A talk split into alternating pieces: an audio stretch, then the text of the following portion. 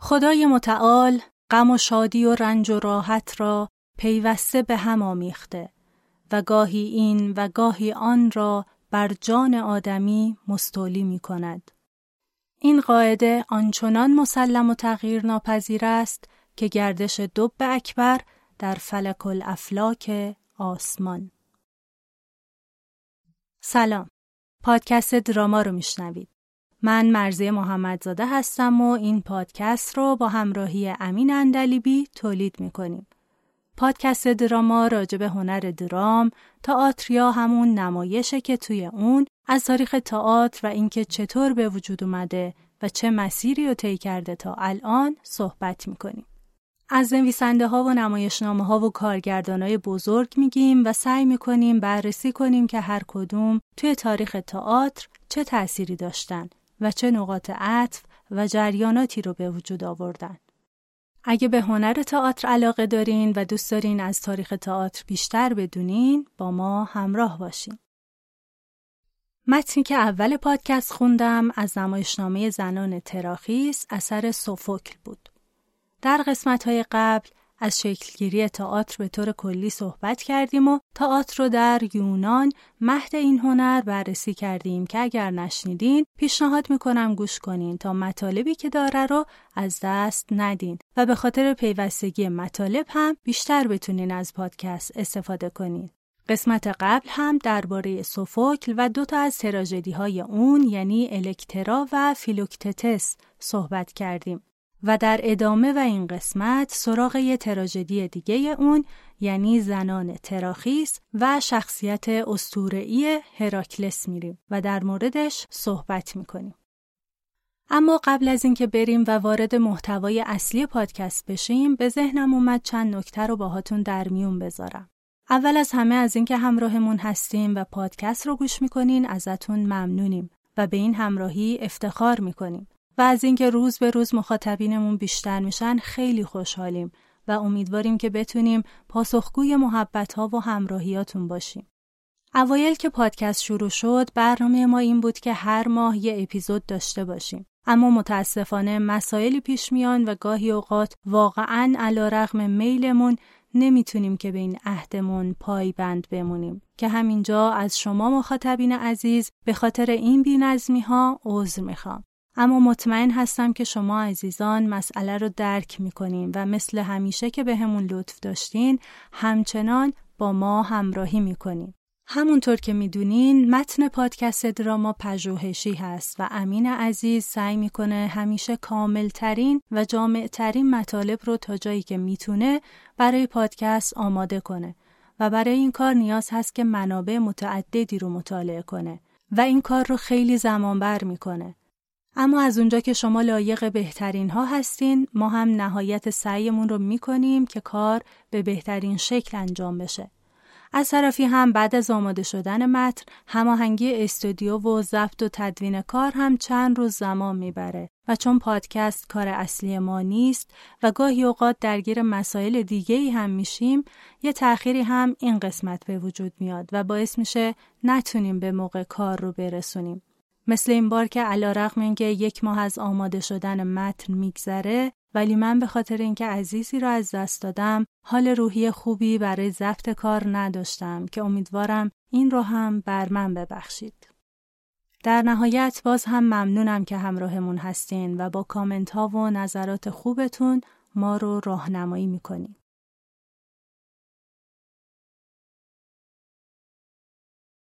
هراکلس مشهورترین پهلوان یونان با اسم رومی هرکول قهرمان ایزد یا نیمه خدا بود. داستان زندگی اون و پهلوانیهاش یکی از مهمترین روایت های اساتیریه و از مفصلترین و طولانی ترین داستان های شناسی یونان باستان هم حساب میشه.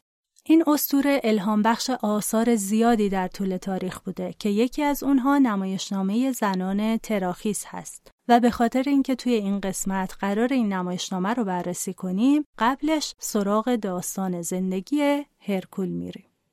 مادر هراکلس آلکمنا همسر آمفیتریون بود و یه شرط برای همبستری با شوهرش گذاشته بود. اونم اینکه آمفیتریون انتقام خون برادران آلکمنا رو بگیره. وقتی که آمفیتریون درگیر نبرد انتقامی بود، زئوس خودش رو به شکل آمفیتریون در آورد و به دیدار آلکمنا رفت و گفت که پیروز شده و با اون همبستر شد.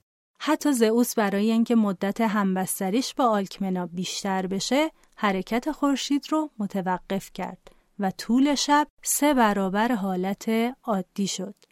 فردای اون روز آمفیتریون واقعی برگشت و این سردرگمی که با ورود اون پیش اومد موضوعی شد که کمدی نویس ها از اون استفاده کردند. نه ماه بعد هم مشخص شد که آلکمنا دو قلویی توی شکمش داره از دو پدر. زئوس اعلام کرد که صاحب پسری میشه که قرار فرمانروای خاندان پرسئوس بشه. هرا برای اینکه همسرش زئوس رو معیوس کنه ازش پیمان گرفت که در روزی که زئوس پیش بینی کرده هر پسری در خاندان پرسئوس به دنیا بیاد شاه بشه. زئوس هم قبول کرد. اما هرا زایمان آلکمنا رو عقب انداخت و پسری به اسم اورستئوس زودتر از هراکلس به دنیا اومد که بعدها شاه مکنای و آرگوس شد. مدتی بعد آلکمنا هراکلس نیمه خدا و ایفیکلس انسان رو به دنیا آورد. آلکمنا که از هرا می ترسید هراکلس رو سر راه گذاشت. هرا بچه رو پیدا کرد بدون اینکه بدون این طفل کیه بعد از مدتی اونو پیش مادر واقعیش برگردوند. بعدها که هرا به هویت هراکلس پی برد دوتا مار رو برای کشتن اون فرستاد. اما هراکلس در گهواره هر دو مار رو کشت. هراکلس وقتی جوان بود انواع فنون رزمی و هنری مثل عرابرانی و نواختن چنگ رو یاد گرفت و تیر و کمان سلاح ویژه اون شد. در قسمت قبل هم اشاره کردیم که کمان هراکلس طی ماجرایی به فیلوکتتس رسید و در جنگ تروا هم نقش مهمی داشت. هراکلس با مگارا بزرگترین دختر کرئون شاه تبس ازدواج کرد.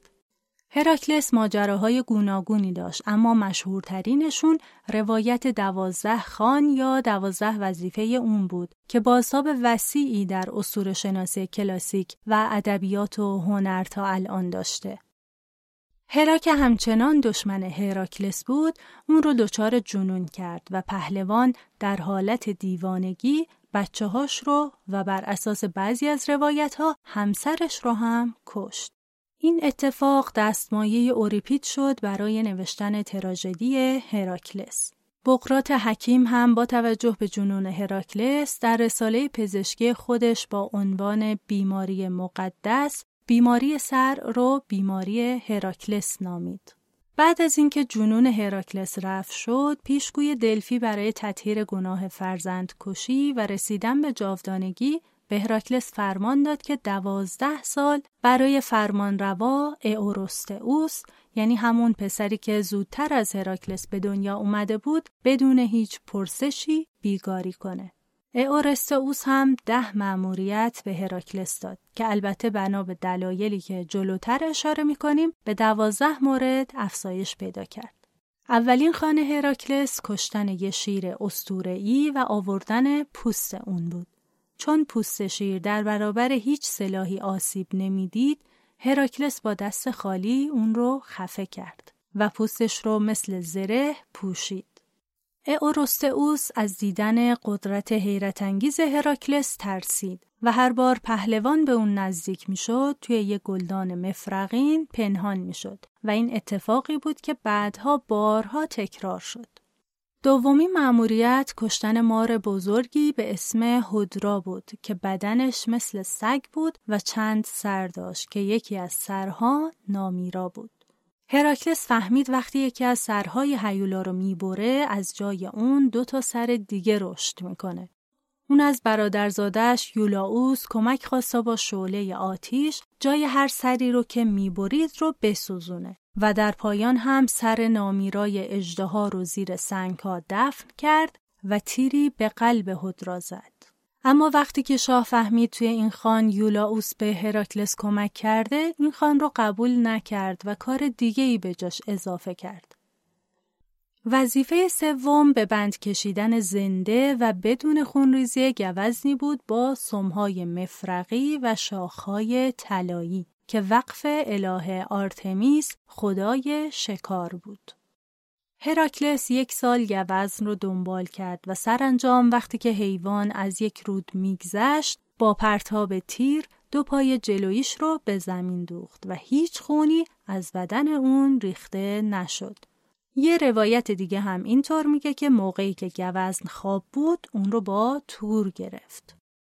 در خیشکاری یا وظیفه چهارم هراکلس باید گرازی را توی کوهی در منطقه آرکادیا زنده می گرفت. پهلوان گراز رو به طرف یه چاله برف هدایت کرد و بعد از اینکه حیوان توی اون افتاد تورش رو روی گراز انداخت و با خودش پیش شاه برد.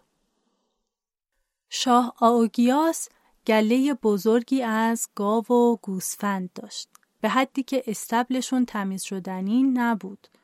آوگیاس از هراکلس خواست در ازای دستمزدی که معادل یک دهم گله بود در عرض یک روز این استبل عظیم رو تمیز کنه. این خانه پنجم بود. هراکلس مسیر رودی که در نزدیکی طویله بود رو تغییر داد و جریان آب همه جا رو تمیز کرد. اما آوگیاس دستمزد هراکلس رو نداد ولی پسرش که با هراکلس قرارداد بسته بود از فرمان پدر سرپیچی کرد و با اینکه محکوم به تبعید شد دستمزد هراکلس رو داد. اوس که شنید هراکلس دستمزد گرفته این مأموریت رو هم قبول نکرد. این مرحله در قرن بیستم الهام بخش نوشته شدن نمایشنامه هایی مثل هراکلس پنج اثر نویسنده آلمانی هاینر مولر و هراکلس و های اوژیاس به قلم فردریش دورنمات سوئیسی شد. از این آثار دو اجرا در ایران انجام شده که یکیش هرکول و طویله اوجیاس به کارگردانی حمید سمندریان در سال 1347 بوده و اون یکی هراکلس پنج به کارگردانی ناصر حسینی مهر سال 1392. وظیفه ششم هراکلس نابود کردن پرنده های خار بود. این پرنده ها وقف خدای جنگ آرس بودند که نوک و پنجه های اونا از مفرق بود. پرهاشون هم از جنس تیغ بود و اونا رو به طرف کسی که بهشون حمله می کرد پرتاب می کردن.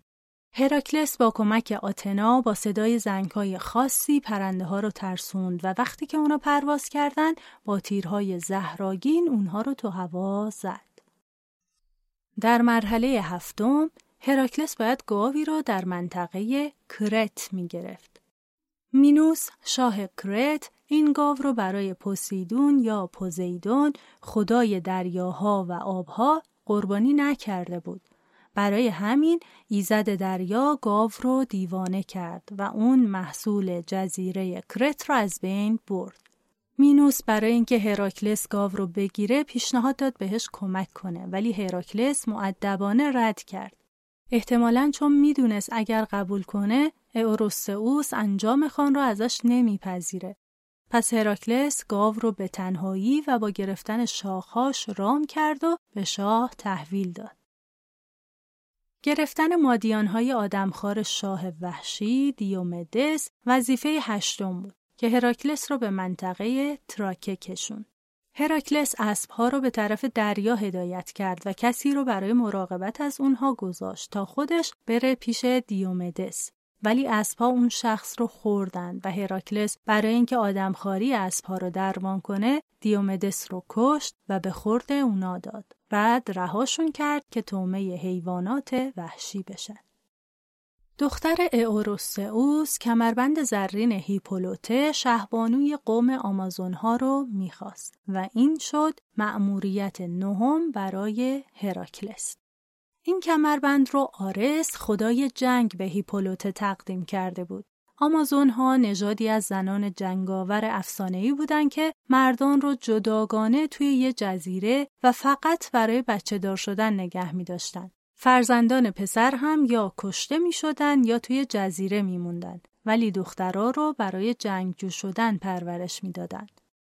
هیپولیته قبول کرد کمربند رو به هراکلس بده اما بر اساس بعضی از روایت ها وقتی که متوجه شد یکی از همراه های هراکلس زنی از آمازون ها رو فریب داده و با خودش برده به زنان جنگجو دستور حمله داد و جنگی اتفاق افتاد که باعث شد شهبانو و خیلی از آمازون ها کشته بشن.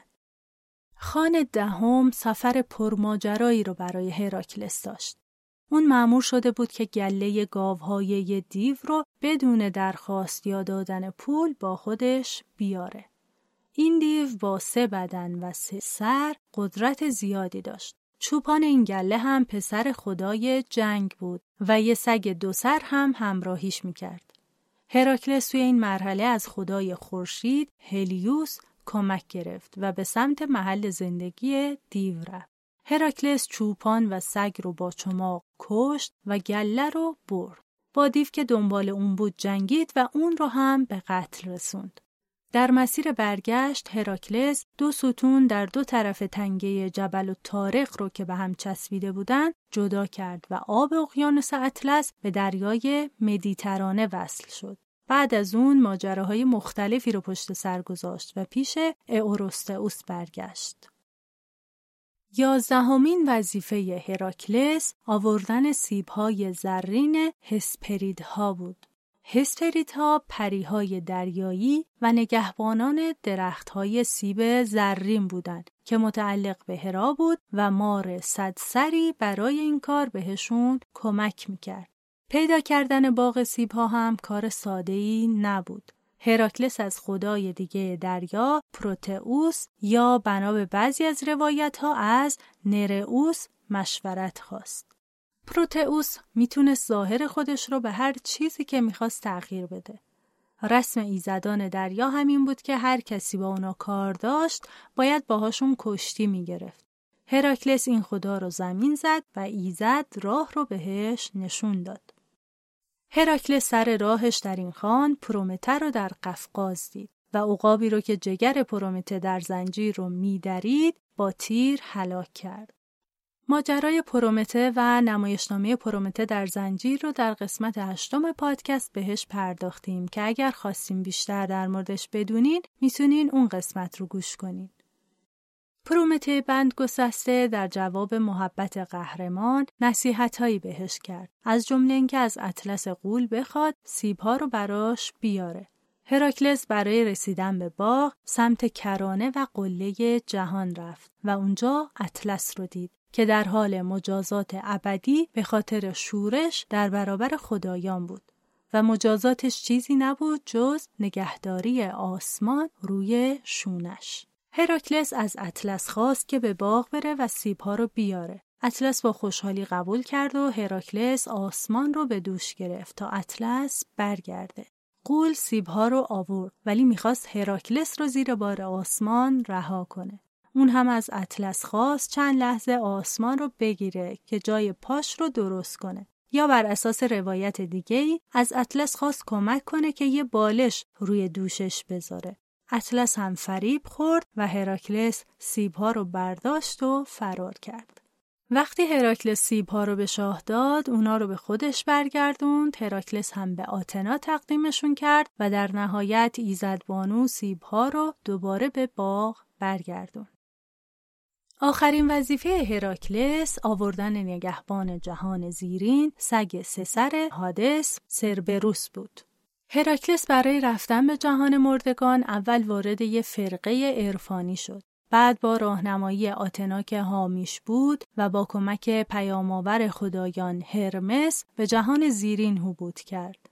اون با برادر زئوس و فرمانروای جهان مردگان یعنی هادس ملاقات کرد و ازش خواست که سگ رو به اون قرض بده. هادس به این شرط قبول کرد که سگ رو بدون سلاح بگیره. هراکلس هم بعد از دیدار با مردگان و ارواح گوناگون سراغ سگ رفت و با گرفتن گلوش اون رو اسیر کرد و پیش اورستئوس برد. شاه مثل چند بار گذشته ترسید و بهش گفت سگ رو به جهان زیر زمین برگردونه. بعد از انجام این کار تعهد هراکلس و خانهای اون به پایان رسید. این ایده که پهلوانای بزرگ خانهایی رو بگذرونن موضوعی هست که در اسطوره های مختلف جهان بارها گفته شده. نمونه مشهور اون برای ما ایرانی ها هفت خان رستم و اسفندیار هست که مهمترین منبع روایت این داستان ها هم شاهنامه حکیم ابوالقاسم فردوسیه. رستم در هفت خان خودش به ترتیب یه شیر درنده رو می‌کشه به جستجوی آب میره اجدها و زن جادوگری رو هلاک می‌کنه با اولاد دیو و ارژنگ دیو میجنگه و در خان هفتم با دیو سپید مبارزه می‌کنه و با کشتن اون کیکاووس شاه ایران زمین رو از بند نجات میده. اسفندیار هم در راه جنگ با ارجاس شاه توران زمین هفت خان رو با دلاوری پشت سر می‌ذاره که عبارتند از کشتن دوتا گرگ، چند شیر، اجدها، زن جادوگر و سیمرغ در پنجخان اول و گذشتن از برف و باران و باد در خان ششم و شکست دادن پهلوان تورانی گرگسار و پایان خان هفتم. از نظر استاد عبدالعلی دستقیب هفت خان رستم مشابه دوازده خان هراکلسه. همینطور دیدار هراکلس از جهان مردگان از جمله داستانهای اسطوره‌ای که در اساتیر و داستانهای مختلف در طول تاریخ میشه مشابهش رو پیدا کرد. مثل داستانی که در کتاب اسطوره‌ای ایران باستان اردویرافنامه روایت شده یا در کمدی الهی دانته هراکلس بعد از اینکه خانها رو گذروند دوباره درگیر سفرها و ماجراهای زیادی شد از جمله بیماری سخت به خاطر کفاره قتل، جنگ با ایزد آپولون، فروخته شدن به بردگی و نخریسی کردن به عنوان برده، لشکرکشی به تروا که البته قبل از جنگ مشهور ده ساله تروا بود، جنگ با قولها و فرمانرواهای مختلف و حمله به اسپارت. هراکلس بازی های المپیک رو هم پایه گذاری کرد و این کار رو به مناسبت اینکه درخت زیتون وحشی رو از سرچشمه رود دانوب به دست آورد انجام داد. از نظر فلیکس جیران به پاس جنبه ورزشکار پهلوان بودن هرکول بود که بنیانگذاری المپیک رو به اون نسبت دادند. علاوه بر جنبه های پهلوانی، کشف چشمه های شفابخش و درمان بیماری های مصری و نبرد در برابر خطرهایی که مردم رو تهدید می کرد از کارهای مهم این قهرمان محسوب میشه. هراکلس بعد از مرگ هم توسط زئوس به سرزمین خدایان برده شد و به مرحله ایزد بودن و جاودانگی رسید. بخش پایانی زندگی دنیوی هراکلس همون قسمتیه که دستمایه سوفوکل برای نوشتن تراژدی زنان تراخیس شد. زنان تراخیس این نمایشنامه مشخص نیست چه زمانی نوشته شده اما ظاهرا بعد از تراژدی آژاکس و قبل از بقیه تراژدی های باقی مونده از سوفوکل بوده. پیش داستان اساتیری اون هم مربوط میشه به سفر هراکلس به ولایت کالیدون. پهلوان نامدار توی این شهر عاشق دیانیرا دختر فرمان روا شد. و برای رسیدن به اون با رقیبش اوز خدای رودخانه جنگید و پیروز شد. هرکلس بعد از این اتفاق به پهلوانی خارج از وطنش ادامه داد در حالی که همسرش رو به سرزمین تراخیس فرستاد. نمایش در طول یک روز از صبح تا شب اتفاق میافته. داستان اون از جایی شروع میشه که دیانیرا بعد از ماها دوری از همسرش با اشتیاق و نگرانی منتظر برگشتن اونه. دیانی را از پسرش هلوس می‌خواد که دنبال پدرش بره. هلوس هم میگه که از اون خبر داره که در حال جنگه. دیانیرا از یه پیشگویی خبر میده که بر اساس اون هراکلس توی این سفر یا کشته میشه یا دوران آوارگیش تموم میشه و تا آخر عمر با آرامش زندگی می‌کنه. بنابراین هلوس برای پیدا کردن پدرش راهی میشه. بعد از گفتگوی دیانیرا و همسرایان که زنان شهر تراخیس هستند یه پیک وارد میشه و خبر پیروزی و برگشتن هراکلس رو میده. بعد از اینکه همسرایان از این خبر شادی می‌کنن، لیخاس چاوش وارد میشه و اتفاقاتی که برای هراکلس افتاده رو تعریف می‌کنه. در اساتیر و نه در نمایشنامه اینطور گفته شده که دلیل اومدن لیخاس پیش دیانیرا این بوده که لباس سپیدی از دیانیرا برای هراکلس بگیره که در مراسم سپاسگزاری از زئوس بپوشه. زنانی همراه لیخاس هستند که اسیر شدند ولی دیانیرا نسبت به اونا دلسوزی می‌کنه به ویژه در مورد دختر بارداری که حرف نمی‌زنه. لیخاس با زنان اسیر میره و پیک دیگه ای وارد میشه و به دیانیرا میگه که بخش مهمی از گفته های لیخاس دروغه و هراکلس نه به خاطر اهانت به جوانمردیش که به خاطر همون دختر درگیر جنگ شده. پیک توضیح میده که این دختر شاهزاده ایه به اسم یوله که معشوقه هراکلس شده نه اسیر اون و با مخالفت پدر دختر با ازدواج اونا هراکلس مردان شهر رو قتل عام و اونجا رو غارت کرده. لیخاس وارد میشه و دیانی را از اون می‌خواد که حقیقت رو بگه. لیخاس هم دلیل پنهانکاریش رو مشوش نکردن ذهن دیانی را اعلام می‌کنه و به بانو توصیه می‌کنه که با دختر سازش کنه. دیانی را از اینکه باید خونه و همسرش رو با زن دیگه ای تقسیم کنه پریشون میشه و در دیالوگ با زنان تراخیس نقشه ای می‌کشه. اون تعریف می‌کنه که زمانی یه قول به اسم نسوس که نیمه انسان نیمه اسب یا سنتاور یا با تلفظ مرسوم سنتور بود و انسانها رو از رودخونه عبور می‌داد وقتی اون و شوهرش رو از رودخونه رد می‌کرد بهش دسترازی کرد و هراکلس با تیر زهراگینی قلب قول رو شکافت. نسوس که در حال مرگ بود قطع خون خشکیده ای از قلبش رو به عنوان تلس به دیانیرا هدیه داد که هر وقت هراکلس به زن دیگه ای دل بست باعث بشه دوباره مهر دیانیرا در قلبش بشینه. دیانیرا لباسی رو به این خون جادویی آغشته می‌کنه و برای هراکلس میفرسته. اما بعد از مدت کوتاهی می‌فهمه قول اون رو فریب داده و خون در صورتی که در معرض نور قرار بگیره روی هر چی باشه اون رو متلاشی می‌کنه. پسر دیانیرا هولوس عصبانی وارد میشه و میگه که هراکلس بر اثر زهر اون تلس رو به مرگه و مادرش رو محکوم می‌کنه. مدتی بعد دایه دیانیرا خبر میاره که اون بعد از شنیدن این خبر هولناک خودش رو با خنجر کشته.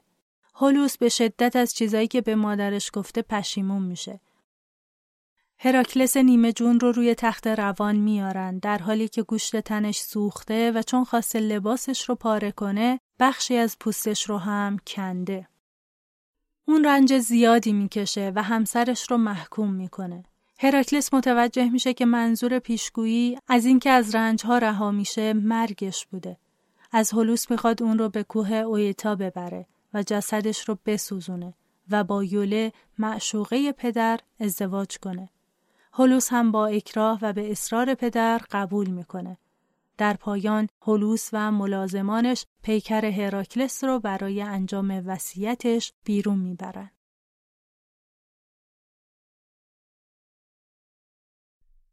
ژاکلین دورومیی در تحلیلی که از زنان تراخیس داره این اثر رو دارای دو بخش می‌دونه که کاملا از هم جدا هستند. بخش اول مربوط به دیانیرا و اضطراب و رنج اون هست. و بعد از خودکشی اون بخش دوم شروع میشه و شخصیت اصلی دیگه این اثر رو می‌بینیم یعنی هراکلس. بنابراین دو پرسوناژ اصلی نمایشنامه در طول اثر هیچ وقت با هم روبرو نمیشن و این مسئله تقابل بین اونها رو بیشتر نشون میده. یانکات هم در تفسیرش اشاره می‌کنه که یه بازیگر با تغییر صورتک یا همون ماسک هر دو نقش دیانی را و هراکلس رو بازی می‌کرد. از نظر کات واگذاری دو نقش به یه بازیگر نشونه این هست که اشتباه کاری دیانیرا و تکبر هراکلس از یک طرف و خوشقلبی عاشقانه زن با خشونت مرد از طرف دیگه به وسیله بازیگر دو نقش یکی میشه. نکته دیگه که مورد توجه درومی هست مسئله که توی این بخش از سرود همسرایان در نمایشنامه مطرح شده. ضربه های یک نواخت و بی انتهای زمان همه چیز را تکان می دهد. هیچ چیز پنهانی نیست که زمان آن را آشکار نکند و هیچ آشکاری نیست که روزی پنهان نشود. در این جهان هیچ چیز محال نیست. سوگندهای معکد روزی نقص می شود و تصمیمهای آهنین روزی سست می گردد. نکته مورد نظر درومیی نامطمئن بودن و شکنندگی همه چیز پیش انسانه. همه چیز میگذره و تغییر می‌کنه و زندگی بر پایه تناوب بین به دست آوردن و از دست دادن و توالی مداوم نشاط و رنج بنا شده. از طرف دیگه برای هر انسانی یه سرنوشت وجود داره ولی نه اونقدر مشخص که بتونه متوجه بشه تقدیرش چیه. آیا هراکلس در روز موعودی که پیش بینی شده باید بمیره تا از رنجها رها بشه یا با تموم شدن رنجها به زندگیش ادامه میده؟ همینطور هراکلس فقط وقتی مرگش نزدیک میشه می‌فهمه که پیش بینی آسمانی حقیقت داره که گفته بود اون به دست موجود زنده ای نخواهد مرد بلکه مرده ای اون رو می‌کشه و اون مرده همون نسوس غول هست. به گفته این منتقد فرانسوی در جهانبینی سوفوکل بیشتر وقتها انسان با تلاشی که انجام میده تا از نابودی خودش جلوگیری کنه اتفاقا نابود میشه. دیانی را قصد داره هراکلس رو برای همیشه مال خودش کنه ولی خودش باعث مرگ اون میشه کسی که دوستش داره سوفوکل در زنان تراخیس این مسئله رو با یه تنز تلخ همراه می‌کنه انسان در اون لحظه که نابودیش رقم خورده تصور می‌کنه می‌تونه پیروز بشه این تضاد جنبه قافلگیری دراماتیک اثر رو تشدید می‌کنه و منعکس کننده کوری و ناآگاهی بشره نمود این بحث در جایی هست که همسورایان درست قبل از وقوع فاجعه سرود شادمانی می‌خونند. از نظر زیگفرید ملشینگر تصمیم هراکلس برای سوزوندن بدنش تحت تاثیر فاجعه ای بود که سوفوکل به چشم خودش دیده. در دوران جنگ آتن با اسپارت در اواخر حکومت پریکلس تا اون وارد شهر شد. و چنان کشتاری راه انداخت که جسدهای مرده ها توی خونه ها و خیابون ها روی هم جمع شده بود و دیگه امکان دفنشون وجود نداشت. ناچار اجساد رو روی هم ریختن و سوزوندن. این تصویر وحشتناک در ذهن سوفوکل در تصمیم هراکلس نمود پیدا کرد. از نظر یانکات هم هراکلس بیشتر از اون که یه شخصیت تراژیک یا حماسی باشه در ادبیات نمایشی موضوع کمدی ها و ساتیرهای مزهک شده. یانکات هراکلس رو قهرمانی با دو چهره متفاوت می‌دونه. قهرمانی روشنی بخش و در عین حال ایجاد کننده ظلمانی. یه شخصیت فرزندکش و همینطور ناجی. نمود این دیدگاه رو هم این می‌دونه که سوفوکل در پایان اثرش هیچ حرفی از عروج هراکلس به آسمان نمی‌زنه و پیشگویی اساتیری رو مطرح نمی‌کنه. شخصیت هراکلس حتی بعد از یونان باستان هم روی هنرمندا و نویسنده ها تأثیر گذار بوده. تراژدی نویس رومی سنکا دو اثر به اسمهای جنون هرکول و هرکول بر قله اوئتا نوشته یا شخصیت آنتونی در نمایشنامه آنتونی و کلوپاترای ویلیام شکسپیر در حالی که یه پوست شیر روی زرهش انداخته خودش رو نواده هرکول می‌دونه. از نمایشنامه نویسان دیگه ای که تحت تاثیر شخصیت هراکلس بودن میشه به نویسنده قرن هفدهم فرانسه ژان راسین هم اشاره کرد. در پایان به عنوان نمونه آخرین خطای متن رو که از زبان هولوس گفته میشه براتون می‌خونم. آنها که در اینجا حضور دارند باید بر من ببخشایند و بیداد و ستمگری خدایان را در این حادثه نیک بنگرند. ما به درگاه آنها نیایش می‌بریم و آنان را پدر خیش مینامیم. لیکن آنها هرگز از مشاهده مصیبتها و دردهای ما متأثر نمی‌شوند و به استقاسه ما وقعی نمی نهند. آینده در نظر ما مجهول است آینده در نظر ما مجهول است. هرچه هست حال است. آن هم پر از اندوه و ناکامی است. چه رنجها که بر این مرد وارد آمد و او همه را به شکیبایی تحمل کرد. تازه آنها که این بلا را بر او فرستادند بر وی خورده می‌گیرند و نکوهشش می کنند. حال ای زنان تراخیس به هر کجا که بخواهید می توانید بروید. شما امروز شاهد بسی عجایب و شگفتی ها بودید. پنجه قهار مرگ را به چشم خود دیدید. بلاها و های تازه و رنجها و های بیشمار را مشاهده کردید. همه اینها که امروز دیدید کار ایزد بود. امیدواریم که مطالب این قسمت در مورد هراکلس و نمایشنامه زنان تراخیس براتون مفید بوده باشه. در قسمت بعدی درباره تراژدی آژاکس نوشته دیگه ای از سوفوکل صحبت می‌کنیم. منابع بحث‌های این قسمت این کتابا بودن. الکترا، فیلوکتتس، آژاکس و زنان تراخیس، سوفوکل، ترجمه محمد سعیدی. دانشنامه اساطیر یونان و روم، مایک دیکسون کندی. فرهنگ اساطیر کلاسیک، مایکل گرانت و جان هیزل. فرهنگ اساطیر یونان و روم، جوئل اسمیت. اساطیر یونان، فلیکس ژیران. تفسیری بر تراژدی های یونان باستان یان کات تراژدی یونان ژاکلین دورومیی تاریخ تئاتر سیاسی زیگفرید ملشینگر. فرهنگ اساتیر و داستانواره ها در ادبیات فارسی محمد جعفر یا حقی باز هم ممنون از اینکه توی این قسمت هم همراهمون بودین. قطعا نقد و نظرات شما به ما در بهتر شدن کارمون کمک می‌کنه و انرژی میده که به راهمون ادامه بدیم. می‌تونین توی اپلیکیشن های پادکست کامنت بذارین و اگر کار رو پسندیدین لایک کنین تا افراد بیشتری بتونن بشنون و استفاده کنند. از طریق صفحه دراما پادکست توی شبکه های اجتماعی توییتر و اینستاگرام هم می‌تونین باهامون در ارتباط باشین. در صفحه اینستاگرام پادکست مطالب و عکس های تکمیلی هر اپیزود و live های من و امین در مورد مباحث تکمیلی رو هم می‌تونین دنبال کنین. اگه پادکست دراما رو میپسندین و دوست دارین از اون حمایت کنین بهترین راه اینه که از طریق استوری و شبکه های اجتماعی و هر راهی که صلاح می‌دونین اون رو به دوستانتون و علاقه مندانه به تئاتر معرفی کنین. روزگارتون به شادی و درام زندگیتون سرشار از عشق، زیبایی و صلح باشه.